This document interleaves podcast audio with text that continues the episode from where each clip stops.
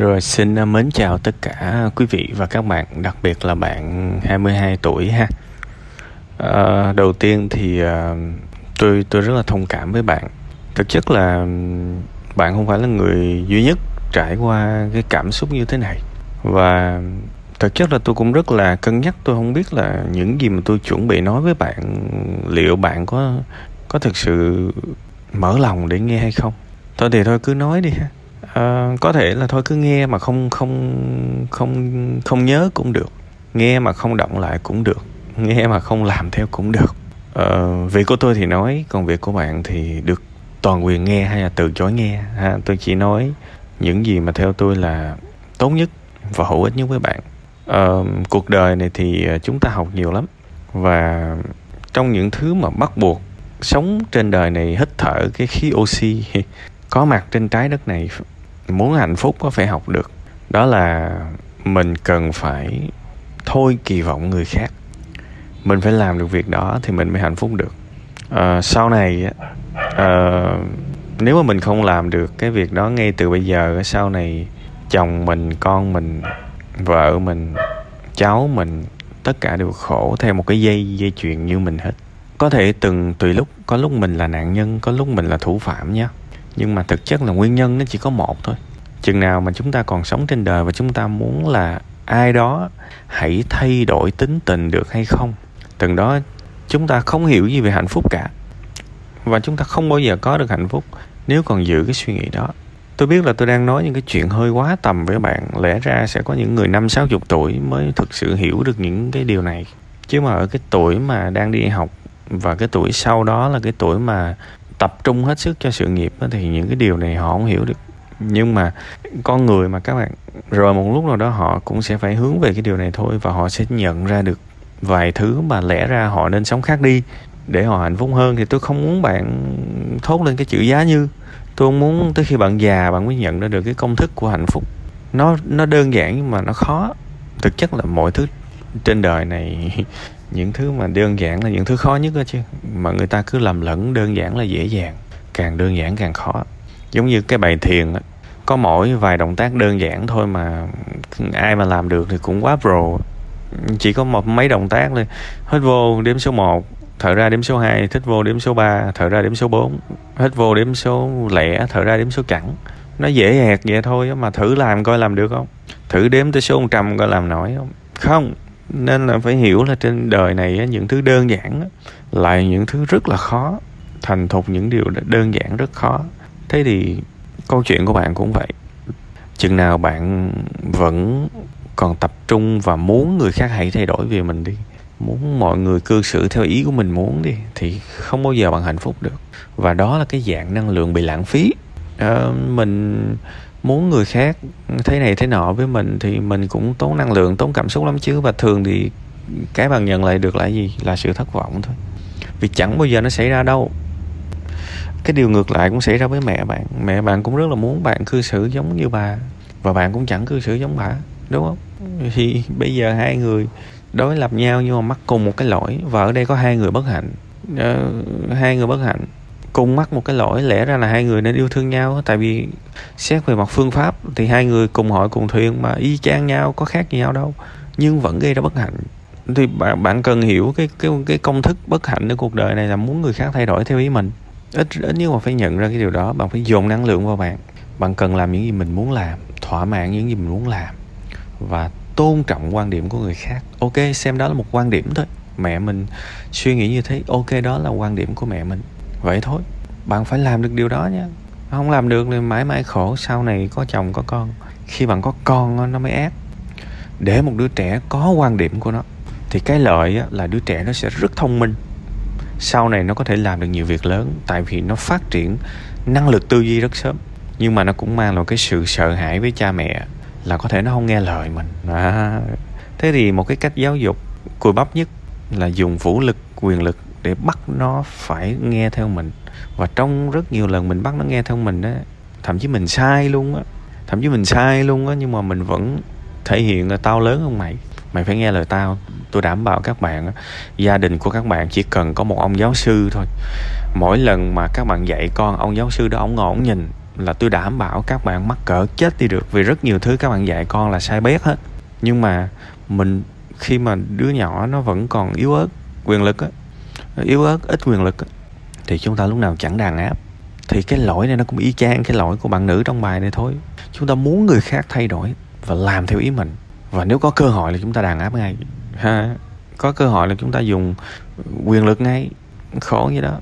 Tất cả mọi người đều đau khổ. Cho dù bạn có dùng quyền lực hay không, bạn cũng đau khổ. Cái bài này á, thông điệp rất là đơn giản. Tôi muốn bạn nhận ra được cái công thức hạnh phúc và cái công thức bất hạnh ở cuộc đời này nó không có gì cao siêu cả, nhưng mà nó rất khó làm. Hàng ngày bạn phải dành nhiều thời gian để đọc thoại nội tâm, để dạy bản thân mình. Coi vậy chứ dạy riết nó quen các bạn. Thực hành nữa. Ví dụ đi làm, đi đi đi dạy thêm. Mình dạy một cái điều gì đó, học trò nó không nghe mình. Thế thì cái cách tiếp cận của mình là gì? Đó là quan điểm của học trò mình thôi. Mình được quyền đồng ý hay không đồng ý với nó là thoải mái. Nhưng mà cái việc á, mình có bực bội vì cái quan điểm của nó hay không thì mình phải rèn luyện tại vì cái người á mà thường xuyên bực bội với quan điểm người khác trái với mình cũng chính là những người mà không bao giờ được ai đó đồng ý đâu. Tại vì họ phát ra cái năng lượng tiêu cực. Bạn rất giống mẹ bạn. Nói bạn đừng buồn. Bạn giống y hệt mẹ bạn à.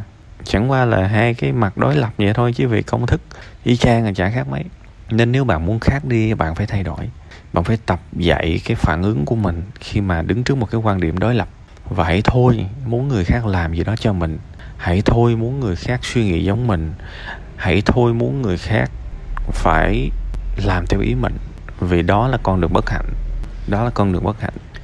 Chứ bây giờ công thức hạnh phúc chẳng phải là bạn được làm theo ý bạn là nó đã quá hạnh phúc rồi hay sao? Mắc gì phải có người vỗ tay? Mắc gì phải có người làm theo ý mình? Mình mệt là mình lựa chọn. Tôi nói thật, bây giờ bạn muốn sướng đúng không? Bạn về mẹ bạn nuôi bạn. Bạn đồng ý không? Không, bạn đâu đồng ý. Tức là cái mệt là bạn lựa chọn đúng không? Bạn học trường lớn, có thể là trường ngoại thương, trường bách khoa gì đó, tôi không biết. Học trường đó rất vất vả, cạnh tranh cao, nhưng bạn bảo là bạn mệt quá, nhưng mà tôi nói bạn ok, bây giờ bạn nghỉ đi. Bạn qua trường dân lập bạn học cho nó nhàn, hay là bạn xuống cao đẳng trung cấp bạn học đi. Đâu có nhẹ, cho nó nhàn, dễ với bạn chịu thế thì tôi đã đề nghị bạn một cái cách sung sướng đó, bạn đâu có chịu. Vậy thì mấu chốt ở đây là bạn đã chọn cái đó, và bạn vất vả là do bạn chọn. Bạn cần nhìn khác đi một xíu tôi đã được sống và chọn những gì tôi muốn. Tôi chưa được, chưa đủ hạnh phúc à. Nếu mà bạn từ bỏ được cái mong muốn người khác suy nghĩ giống mình, đồng ý với mình, làm theo ý mình, động viên mình, bạn bỏ được cái mong muốn đó thì bạn là người rất hạnh phúc vì bạn ở cái lứa tuổi của bạn. Không có nhiều người được sống theo ý mình. À có bao giờ bạn tiếp cận câu chuyện theo hướng này không? Có bao giờ bạn tiếp cận theo hướng là mẹ bạn bạn hiểu mẹ bạn tới đâu không? Mẹ bạn đang nghĩ gì không? Không, đúng không? Đôi khi trong một nhà chúng ta chẳng hiểu gì về người xung quanh và chắc chắn là mẹ bạn cũng không hiểu bạn. Thế thì tôi chỉ nói như thế này.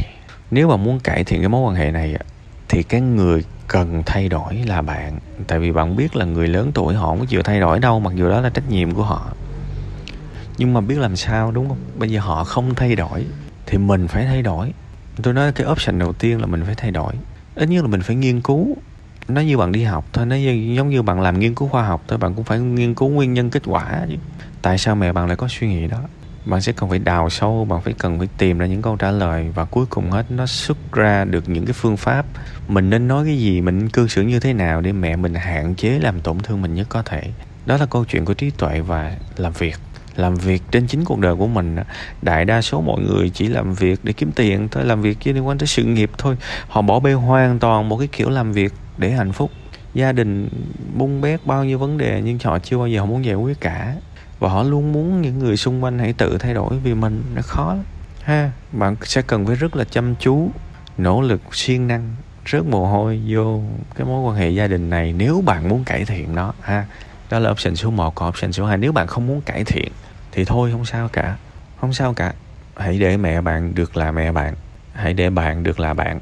Hãy lựa những điểm chung để giao tiếp với nhau. Những điểm không có không có chung lắm thì đừng đừng nói. Tôi đã từng nói là muốn thành công thì tìm điểm khác biệt. Tại vì đại trà thì sao mà thành công nổi? Nhưng mà ngược lại, muốn hạnh phúc thì phải tìm cái điểm tương đồng thì mới có thể hạnh phúc được. Thì ráng rảnh rảnh kiếm mấy cái điểm tương đồng mà nói chuyện thôi, đừng nói mấy điểm khác biệt. Tao nói con người khác nhau, kinh dị lắm các bạn. Hai tôn giáo khác nhau. Ngồi kể tới sáng luôn, cãi nhau tới tới chiều luôn. Yêu thích hai đội bóng khác nhau cũng có thể chữa nhau. Làm hai cái lĩnh vực khác nhau cũng có thể chữa nhau. Hâm mộ hai nghệ sĩ khác nhau thì cũng có thể chữa nhau. Bởi vì mấy cái đứa mà nó bảo nó thích hòa bình, nó mấy đứa xạo xạo không tôi ít thấy ai thích hòa bình lắm. Tôi thấy mầm móng của mỗi người toàn thích chiến tranh không à họ họ bảo là họ ghét chiến tranh nhưng mà thực ra trong người của họ hạt giống chiến tranh nhiều lắm. Đụng một cái là chiến đấu liền mà cứ bảo là tôi thích hòa bình. À, đúng không? Thế nên bây giờ bạn có hai option. Một là bạn sửa chữa cái mối quan hệ với mẹ mình hay là thôi không cần chữa cũng được. Mỗi người được quyền sống theo cái quan điểm của mình chỉ cần đừng làm tổn thương nhau.